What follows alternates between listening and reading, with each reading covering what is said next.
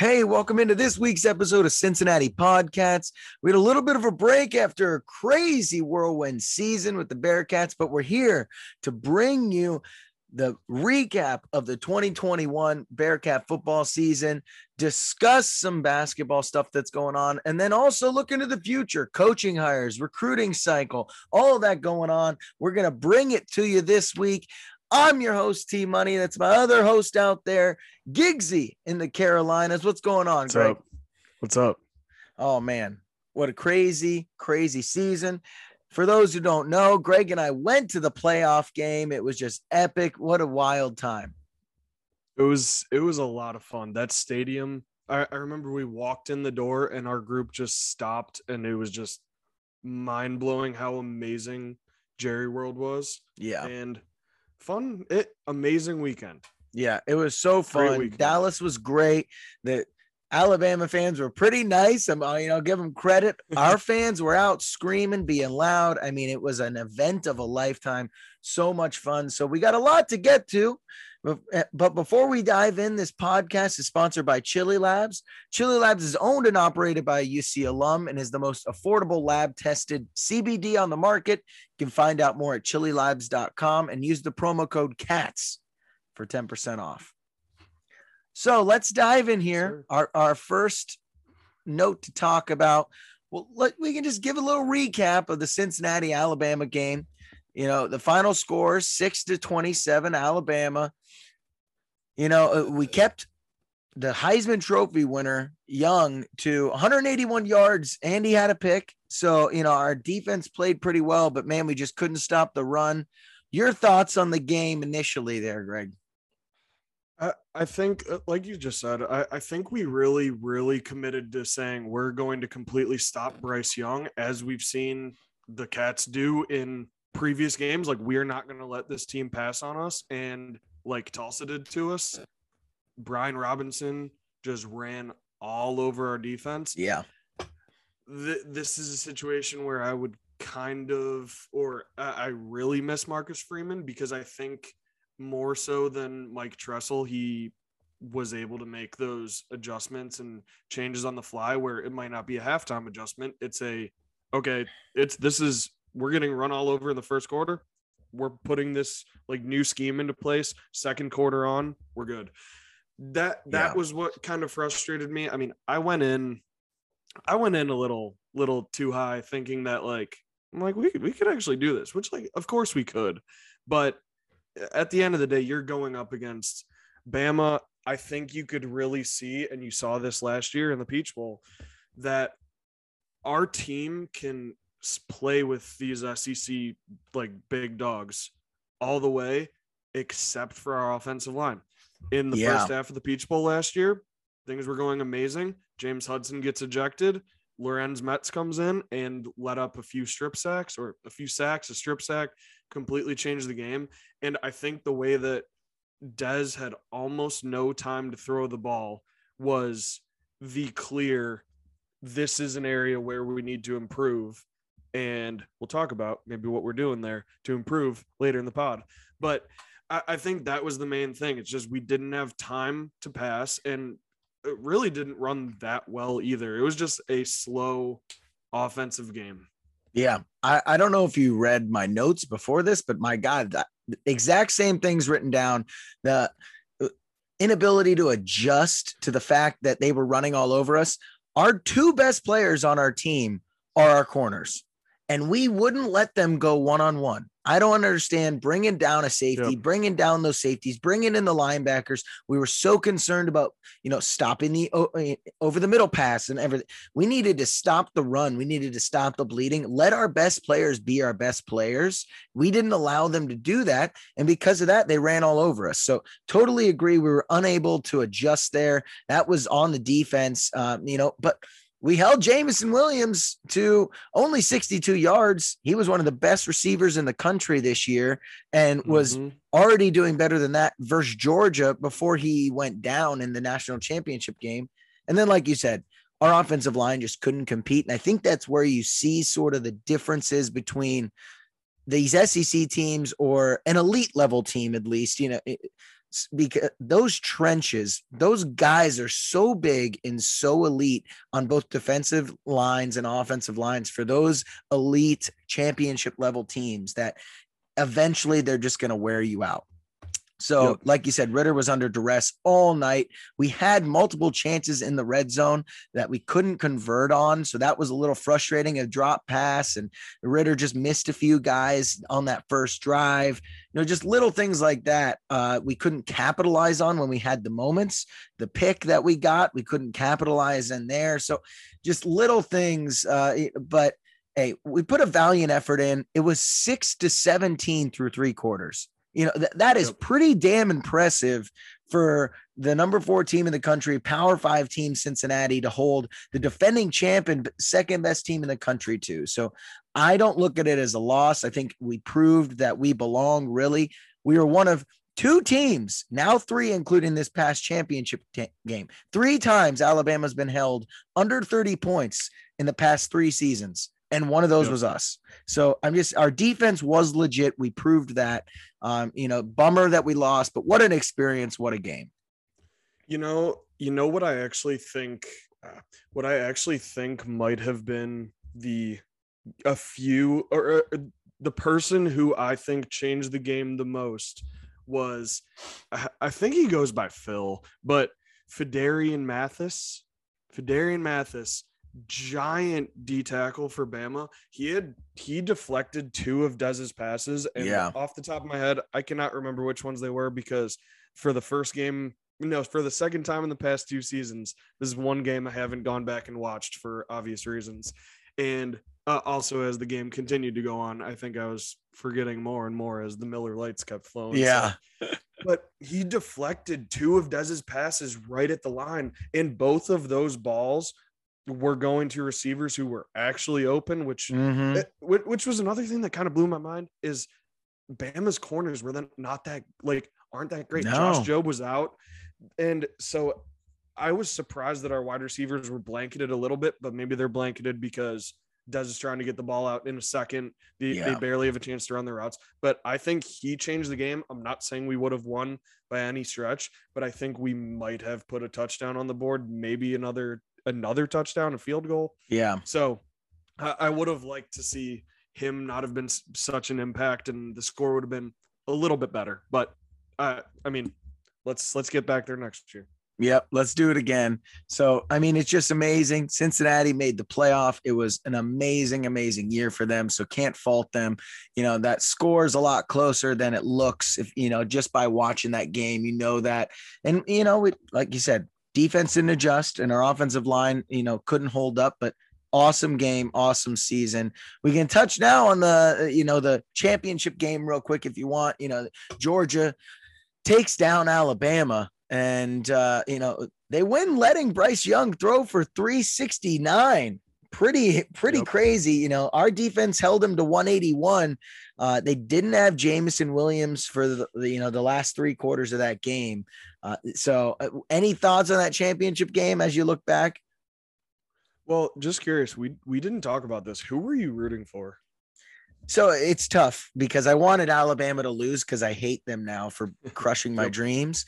But at the same time, I wanted them to win because they beat us. And so it would look better if we lost to the eventual national champion. So I didn't mind Georgia winning. I thought that was good for college football to have a different champion, especially when Alabama's kind of on a quote unquote down year. You'd hope that someone else could slip in for once instead of these guys constantly dominating, even when they're bad, so to say. So I, you know, I was rooting Georgia more than Alabama, I guess. Yeah, I, I was kind of right there in the same boat. I I was I'm sick of Bama and I'm mad at Bama, but at the same time I was like, hey, Alabama wins, we might come in second in the polls, probably yeah. third. But but um I mean overall that game, I was surprised to see how uncomfortable Bryce Young looked, especially yeah. because two games prior, I mean, Bama destroyed Georgia, and I really did not think the Bulldogs had a chance at all. Yeah, I, I was like, even after the Michigan game, I was like, okay, Georgia's a really good team. Bama's going to go back out there and beat them by roughly the same margin they beat them before. I, I think an, again, interestingly, Stetson Bennett had a very good game. Yeah. And uh, uh, we harped on this almost the entire year that like Georgia's defense was incredible, but like their offense wasn't that great. Stetson Bennett would come out with like pedestrian performances, like passing pre- usually pretty accurately, but like passing Yeah. somewhere in the 100 yard range, like 150. And like he never had to do much, but like I guess He looked because- good. He, he he proved it in the in the end of the third and the fourth there. He proved it. I think the difference, honestly, was Metchie and Williams not being there for Yep. Alabama. I mean, if you could see Bryce Young's passes and even the ones that were incomplete, he was putting it right on the money on his young receivers, and they just Mhm. couldn't catch the ball. They couldn't contest and go up and get the ball. I think Bryce Young actually played a decent game, even though he had two picks. If you really watch it, he was accurate, but they couldn't get separation. The you know, there's a big difference between a five star rookie and a five star who's been around, won a national title. Metchie and Williams Yep. are both first round talents, and to lose both of them kind of took the gas out of their offense. And they had them both when they played Georgia the first time. So that was really my big takeaway is they just couldn't move the ball because their two best players weren't on the field anymore. And, and that means basically his number one target. Uh, I mean, he didn't end up with the most yards or targets, but Slade Bolden becomes essentially his Yeah. most veteran receiver and number one target. Like he was a, I think, a four star, but like Slade Bolden, as Yeah.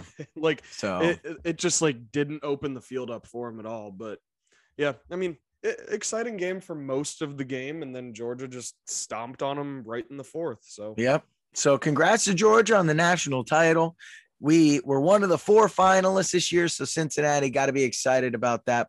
So let's talk about who's declaring for the draft. You know, we obviously know we got the seniors that are going, you know, Ritter's obviously going, but it, Coby's obviously going, but we do have some guys that have declared and leaving early. We got Jerome Ford and obviously projected first round pick Sauce Gardner also going. So, you know, we are losing uh, some of our top guys. We got to replace them, but those are so far who's declared for the draft. Uh, And, and, you know, what are your initial initial thoughts on those guys heading there?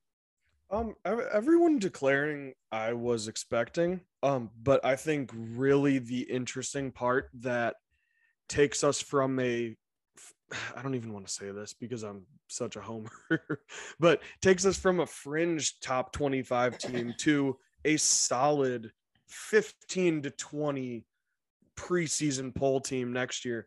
I think is the talent that we brought back. We Yeah. brought back Josh Wiley's coming back. That is massive, especially when Evan Prater or Ben Bryant transfer back from Eastern Yeah. Michigan was at UC two years ago. Uh, whoever is the quarterback is going to have a solid group of tight ends between Wiley's coming back, Leonard Taylor's Leonard coming Taylor's back. coming back. We even have freshman Shimon Metayer, who I really like the fact that instead of being if, if Wiley and Lenny declared this year, you have Metayer most likely getting thrust into that number one tight end spot. Yeah. he was very highly recruited and a surprise when he committed to us out of Florida, but like that would have been big. Now Prater, I'm gonna say Prater most likely Probably. has two solid dudes to throw the ball to. And then just, I mean, we brought almost everyone back in wide receiving core. Michael Yeah. Young's gone. And then defensively, Javon Hicks is back. Wilson Huber's back. Malik Vann is going to be huge to have him Huge back as back, an yep. end. Jabari Taylor and then Jabari Taylor, James so I- Tunstall comes back as well on the Yeah. offensive line, which is big. So we had a ton of people commit back to us with that super senior COVID year, and so you know some guys knowing they're not going to probably get drafted. Josh. Wiley was my biggest surprise. I also thought Jerome Ford uh, going was a big surprise to me. Uh, you know, I just think he could have been even more of a focal point this next year, knowing that Prater is not going to be what Ritter was. So a little surprised he left, but you know, he was he could have gone either way in my head.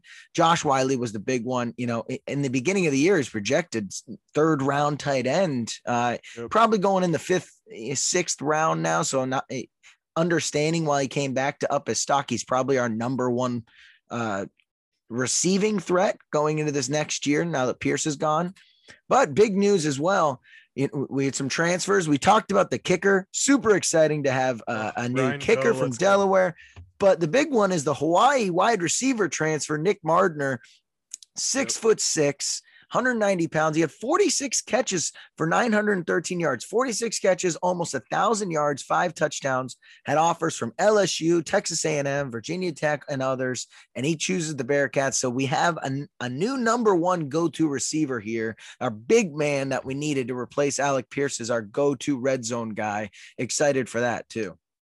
I, I love that. It I mean, he had to see the potential that okay, Pierce is gone. I'm Alec Pierce 2.0 coming right in. Yeah. Big body, deep threat.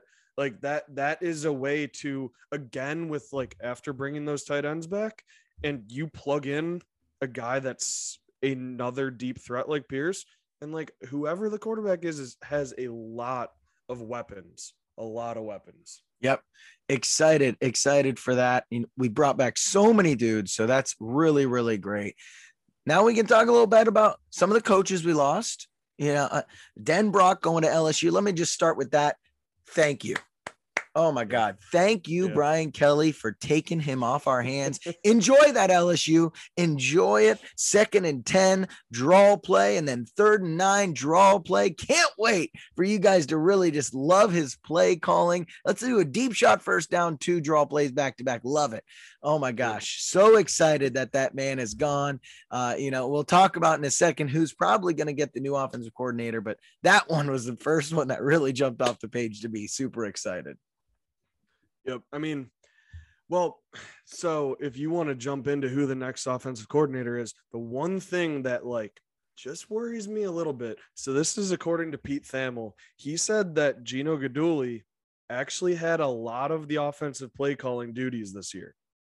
But I my personal feeling is while he may have been calling a lot of the plays, you have Denbrock looking over his shoulder the entire time, probably dictating that. So Yeah. If you want to roll in with our new Yeah. offensive coordinator, Yeah, I mean, it, it's spoiled it. projected. It's projected that Gino is gonna be our new offensive coordinator. So it, it hasn't been officially announced, official, official. but yep. everyone seems to think, and I, you know, I'm sure he was calling plays, but I almost think that's like he was calling plays in not big games or when we had blowouts. That's when I think he's calling plays. A lot of these guys are some cocky dudes at coach, and they think they're the smartest thing since sliced bread. I cannot see him in the biggest games of the year giving up play calling duties to Gino. I, it, it just doesn't make sense to me. If you're the play caller, you, that that's your livelihood. Mhm. So unless it's taken away from you from the head coach, like Fickell would take it away, I don't see him releasing those duties unless he's letting him do them in big moments. We had a lot of games where there were blowouts. We had a lot of games, you know, that we were playing versus bad competition. So uh, we were doing a lot of learning. I think that that's where he probably was play calling a, a majority of the play calls. Denbrock, either way, if he was overlooking his shoulder, if the, and, and it were probably his schemes as well. You know, now Oh, we have a new sure. this guy's played quarterback. He's played at UC. He's a high flyer. He's, you know, he had the record for most passing yards in UC history. Yep. So he knows he wants to pass and how he wants the offense to look. So I'm excited for him, really. Mm-hmm. Oh, for sure. I, it's just and like nice to have. I mean, okay, like Denbrock really did take this offense to a new level, and I know a lot of the fans, ourselves included, got extremely frustrated with his stale play calling. But regardless of who was calling the plays, even last year, it was a top 15 offense. So like, if Yeah. Gino can just build on that, like I'm sure he can, because year by year our recruiting's gotten better, and now with this Big 12 move. I mean, I, I, I think it's going to bring a lot of. It's a young mind at OC, most likely, Yeah. and I think that's really, really exciting for the program. No, I agree. And I, I think the biggest thing, you know, I don't want to downplay that our offense was horrible this year. Like you said, we were one of the better in the country. I think it was situationally, we made a few costly calls and mistakes. And that's what I think hopefully Gino can fix those. That Yep. situationally, it's a close game, and you know we're marching down the field, and we're at midway down the field, and let's take a, a a shot down the field on first down and then run two back to back power eye run plays and then our our plays stall out. So you know, we gain 40 yards and then we stall out on three back to back to back play calls that were poor in a poor situation where it's a one score game, the other team has momentum. Just situationally, things like that happened a lot. So I think that's the big one. The other uh, big one we lost, defensive back coach uh, P- Perry Eliano leaves for OSU, goes to OSU. Uh, you know that one. That one's tough. Our DBs have been great. So, you know, uh, good for him for moving on. You know, not surprised because, you know, you have a cornerbacks like we do. You're going to get the big boy jobs. Uh, so he's going and we're replacing him now with Kerry Combs. So we just switched. We switch DB coaches basically. Kerry Combs comes back to Cincinnati, where he's from. Uh, he's a good recruiter. So I don't mind Kerry Combs coming in. He's not calling plays, which we probably don't want him to do anyways. So, you know, that's our new cor- uh, cornerback coach uh, in, in replace of the one that went to OSU. Yeah, I think um, it, it was a surprise that Perry Eliano left, but also when Ohio State come comes calling, I mean, you let's answer. be real. Yeah, you, are gonna you're gonna answer, and you're probably gonna take that position. The money is there. He's coaching safeties now. That's gonna be a really great position. But oh my God, Kerry Combs coming in. This dude can recruit. Yeah. And I have a great nugget on that later when we touch on recruiting later. But I don't think he's the right fit for defensive coordinator like he was at Ohio State. Ryan Day pulled those play calling duties from him, like we talked about. Yeah. But and I think Fickell uh, understands. I think that. he's going to bring. Oh yeah, awesome, uh, perfectly. I, I think he's going to be really, really, really big for recruiting. And, yes. And and and I mean, I'm not sure. I, I think it could be. Eh, let me go back. I I'm very happy that JQ Hardaway signed with us on signing day. Not that I have any like doubts in his commitment to the program, but getting that four star top 200 kids signed and then bringing in Kerry Combs to say, okay, yeah, Perry might be gone. Bye, Perry. Here's Kerry. Yeah, there's your new coach.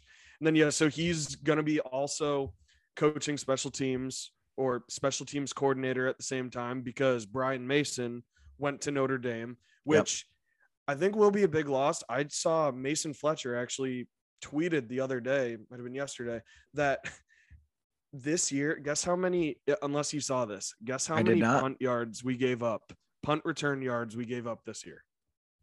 I don't know. I don't, I don't even know how, how I would guess. We're third in the country, 26. Wow. 26. Uh, that's a testament to Brian Mason. Yeah. Also a testament to freshman punter Mason Fletcher and gunners Trey Tucker and Tyler Scott. So I think you bring in another guy who can coach special teams and is experienced in it, and I think we're going to be just fine. Yeah, I'm excited about that one. Like you said, I, I, agree with you. The biggest thing is he is known for being one of the best recruiters in college yep. football. So I don't care what position we give him as long as he's not calling plays for our defense, because I want that guy on my roster purely because he can recruit. He will be the new face of that defense recruiting wise. And that's going to be great as we start heading into the Big 12 here because he can go out and get those big fish. That's what he's known for. So excited you for wanna- that the, and then the last one we got here, we got Central Michigan's offensive line coach Mike Cummings joining our team here. Uh, th- this is exciting. He had a, he has a projected first round pick. Yep. And he had one of the best offensive lines PFF rating wise in the country. So it, it's going to be exciting having this guy come in. That's what we really need is a strong offensive line. Yep, exactly like we were talking before. I think offensive line was the like the area we really need to improve. All so, year like we said, talked about that. Oh, yeah, exactly.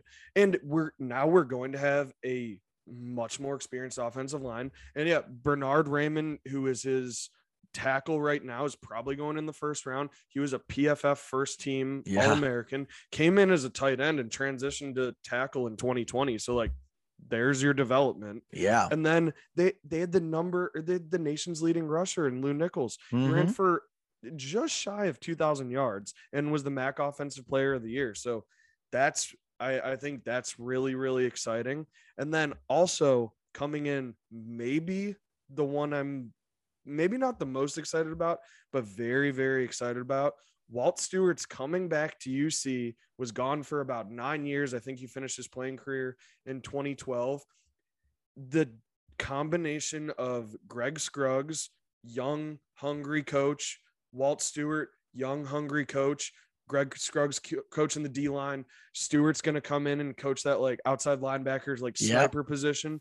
I think, and and well, two years ago he was coaching Quincy Roche at Temple, who was like the nation's leading edge rusher. Mm-hmm. And actually, it was just about two weeks ago. Walt Stewart took a position at Arkansas State to coach with Butch Jones. As soon as we said we want you, he backed out of that and came to UC. So I'm I'm very excited to have him see how you can recruit. Yeah. And I love having a talented, like fan favorite alum coming back to coach like Gino.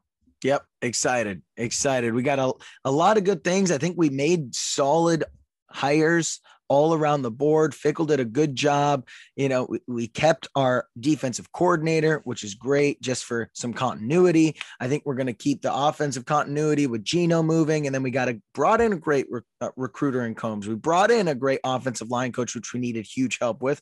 And like you said, some old fan favorites. So exciting stuff on the yep. coaching trail. We can transition now to some recruiting news. And breaking news today, this just happened moments ago. 2023 three star tight end Jackson McGowan from Miamisburg, Ohio, staying home, committing to the Bearcats. So great pickup here for the Bearcats today. Yep. Um, think he's number 22. Yep, number 22 player in Ohio. That's right after Evan Tengesdahl, who committed to us a few weeks, month ago, somewhere around there. Yeah. Our, our 2023 recruiting class is shaping up. Yeah, buddy. We're just getting started. So uh, so this past weekend we threw a hometown heroes. There's like a junior hometown heroes day and had a lot of really big players there. So I already mentioned Evan Tengesdahl, who's a UC commit. Um, on top of that, we had Malik Hartford, number 111 in, uh, in the country, second best player in Ohio. Um, we already have the commit for the third best best player, Trevor Carter, but um he wasn't there. Malik Hartford was there. We also had Austin Seaver Siereveld, who is an inside lineman. Um, he's a very high three star. Anthony Brown was at this junior day. He's a Minnesota commit. I've talked about him earlier in the season. He's one that I'm really, really looking to flip. So currently, his brother plays for Minnesota. He was a 2019 um, class of 2019 wide receiver. I don't know the the way he's been posting on Instagram. I I'm getting good feelings about this. I have no insider knowledge, but he's a four star wide receiver according to some, and I would really really like to get him. He's the fifth best player in Ohio. I think that would be absolutely huge because we've recruited well at the wide receiver position the past few years with Jaden Thompson, especially like very highly rated recruit, but he would be the top wide receiver, I think, at least in the past couple years to pro- come for sure. Program. So for sure, I'd love to flip him, get him away from rowing the boat up in Minnesota there. But yeah, overall, it, it was a very big weekend for the team, and we got that commit. I, now I just want to I'd love to get Malik Hartford and Anthony Brown. And I think with the momentum that this program has, it's something we can do. Yeah. Exciting stuff on the recruiting trail right now. Like you said, this then, 2023 class is shaping up. Oh, yeah. And then one last thing, I will I'm gonna call this five star corner. And hopefully this is I was gonna say this if you weren't gonna say it. I think we both okay, saw good. this. All right, you okay. go ahead. Hopefully this is five star corner is a bit that we can keep going in the coming yeah. weeks as we talk about our recruiting. But I have two five stars who have some interest. I'm going to start with the one that doesn't excite me as much to begin with because I'm still in football mode. So Isaiah Collier came to UC this past weekend.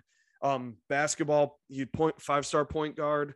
He came on an unofficial when he was up for the flying to the hoop tournament in Dayton. So we'll keep monitoring that recruitment I hope Wes Miller can do it. That's about all I have on basketball. But this one, this one's exciting. Yesterday, after the news that Kerry Combs was coming to UC, AJ Harris, class of 2023, tweets Cincinnati is now in my top five. And I go, okay. I, I see like some favorites. I click on them, search him on 24 7. Guess who he's Num- a teammate of? Five star. He is a year younger, but teammate of JQ Hardaway. That's right. And now there are a bunch of tweets of them going back and forth. Like we've dreamed of playing together. He was big on Kerry Combs at Ohio State. This dude's number 18 in the country, the third best cornerback and the third best player in Alabama, which shows you I did not realize Alabama was Oh, yeah. of a football They are now. state. I honestly didn't know that. But and, and like now they're posting graphics like who are you gonna throw the ball to or like with JQ and AJ Harris on it. So like I don't know. I I think just from the fact that we hop into his top five because Kerry Coombs is here, one shows the recruiting chops the that power Kerry of Coombs Kerry has Coombs. and yep. the love. I saw Ohio State people tweeting like, "Go to Cincinnati. We love Kerry. Like he's amazing. You'll love it there." So like that's cool. And I mean, now we have Kerry Coombs bringing him here. We have JQ Hardaway. So fingers crossed we can do this.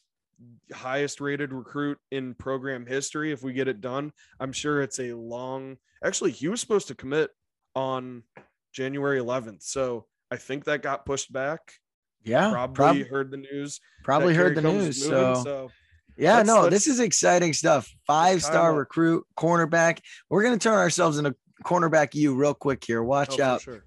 So exciting stuff, man. As we're heading into the Big 12, we're getting all these 2023 recruits that, hey, these guys are going to start probably in the Big 12, these 2023 recruits. So uh, th- this is going to be awesome as we transition. But let's jump in now. We'll we'll take a we'll take a uh, breather from football and we'll, we'll we'll just touch on our basketball team. So right now we're 13 and 5. What a year. I don't think anyone expected this out of Wes Miller, fourth in the American. And in the last month, we're six and two. So pretty exciting stuff right now. Yep. I mean, we're up to number three in the American and KenPom. Yeah. Um, and that's oh no, SMU just jumped us. Okay. We're four. I don't know how Yeah. they jumped us, but okay. So we're 69th in KenPom, which Yep. is great because I can't remember where we started the season, but it was somewhere in the mid to low 100s. We were about or mid to 131, I think. 100s. I think we Yeah. were 131 to start the season. So it's Yeah. pretty exciting to be up there. There's only 68 teams make tournament. We're 69th right now. Yep. Um, so I mean, just to touch on uh, a couple of the games since we've been back. Um, first one that really actually these past four games, I think we've kind of seen a change in this team, and that's starting with the SMU game. We came out, we're up by 20 points in the first half. We both scored 33 in the second half. So ended up that was a final 77 to 60. I mean, and then the next game, that Memphis game, was so close, so close. But there were just a few chances at the end that we couldn't convert on. But like, while I don't think Memphis is a good team at all, and I don't think Penny Hardaway is a good team at all, you're playing against a lot of five star talent. So that five star talent and Tyler Harris being able to shoot 40 foot threes over people is going to get you a win occasionally. And then, of course, Memphis goes out and drops a few games right after that loss. But Yeah. that was huge. ECU was also a very big win. And then Solid win. Sunday, the win at the Roundhouse. I think this could be the turning point in the season. And again, Wichita State somehow is not that great this year. I think that was their third straight loss in the Roundhouse, which is normally a very tough place to play. Maybe it was tough when Gregg Marshall was the coach, or Yeah. I don't know. But I, I think that could be the turning point. That's probably going to be the toughest. Well, not probably. That's the toughest road environment we are going to face throughout the remainder of the season. Yeah. So I think we're showing more grit. I think David DeJulius has been coming on as a scoring threat. Somehow we've been lighting it up from three, sometimes very inconsistent, but like we've been shooting in the 40% range over the past few games. So I am getting overly confident in this team. And Yeah. I think we're. I mean, I think Lunardi had us as us as a bubble team right now. So Yeah. So I, ESPN did just release their uh their first four in, first four out, and the next four out. And we are in the next four out. So Yep. we are in right on the bubble. Like you said, Joe Lunardi released that, uh, you know, it, his first round of first four in. So that is exciting stuff. We're top 100 in assists and rebounds. You know, we got to pick up that rebounding. I think that's what's really hurting us the Yeah. most right now. But we have two scores with DeJulius and Davenport both now averaging 13 points a game. So, you know, it, two Yep. solid go to guys right now. We play Tulsa uh, tomorrow on the 20th. They're, they're not one of the better teams right now. So, you know, this hopefully should be a, a a, a nice warm up game because then we play Temple and ECU, and those are both, you know, Temple's fifth in the conference. ECU's 11 and six right now. You know, we've already beaten them, but that's they're a solid, solid team. So the big one was that we had uh, our Houston game postponed. And uh, you know that that's going to be one we're really going to have to look at. We were supposed to play them uh, earlier this year and or, or end of December, and they were they're 12th in the country right now. So or we're 12th at the time. And so we really need to get a ranked win. I- You know, that's what really concerns me most here. Yeah. You know, we had the close Arkansas game. We did beat Illinois, but they're not what they were. So, you know, getting a win versus Houston or making a deep American Athletic Conference tournament run looks like our only way in. But hey, right now, 13 and five, I don't think either of us expected us to be this good in Wes Miller's, uh, you know, first year here. So this is Yeah. really, really exciting stuff. And man, we're just building on this with the recruits that we have coming in next year. I am just so excited right now. Yep. Oh yeah. Speaking of those recruits, Josh Reed was at flying to the hoop um Yep. that tournament too. And he balled out for uh, somewhere around like 24 points, handful of rebounds and assists. So I think he brings a really great scoring threat next year. But then also, I mean, Daniel Skillings, I cannot wait to see that kid play Yeah. because he only started playing basketball in 10th grade and like he is a pure scorer. So we'll see how he is defensively. I don't totally know, but like you said, the recruits are bringing in, and looking at the rest of the schedule, I don't see a game that we can't.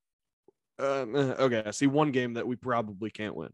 Houston. but it's at home. It's at home. But Yeah. all these other teams, I have no worries. And yeah, the Memphis game would be a bit a, a solid win for us. You know, we Yep. need to get a Memphis win there. And you know, it, Tulane is playing solid, but we don't play them Mhm. for the rest of the year. You know, we already lost to them. So, Wow. you know, the big SMU at the end of the year will probably be pretty important for seeding. And, you know, they're pretty solid right now, 13 and four, but, you know, it, it's, it's trending in the right direction. Like I said, Yep. six, we're six and two in our last eight. That is a great, great record. Excited for what Wes Miller's got going here. It's exciting time to be Cincinnati fan. Oh, for sure. And I mean, we and also like that Wichita State game, we were without Viktor Lakhin. So like we were missing a big piece too. So Yeah.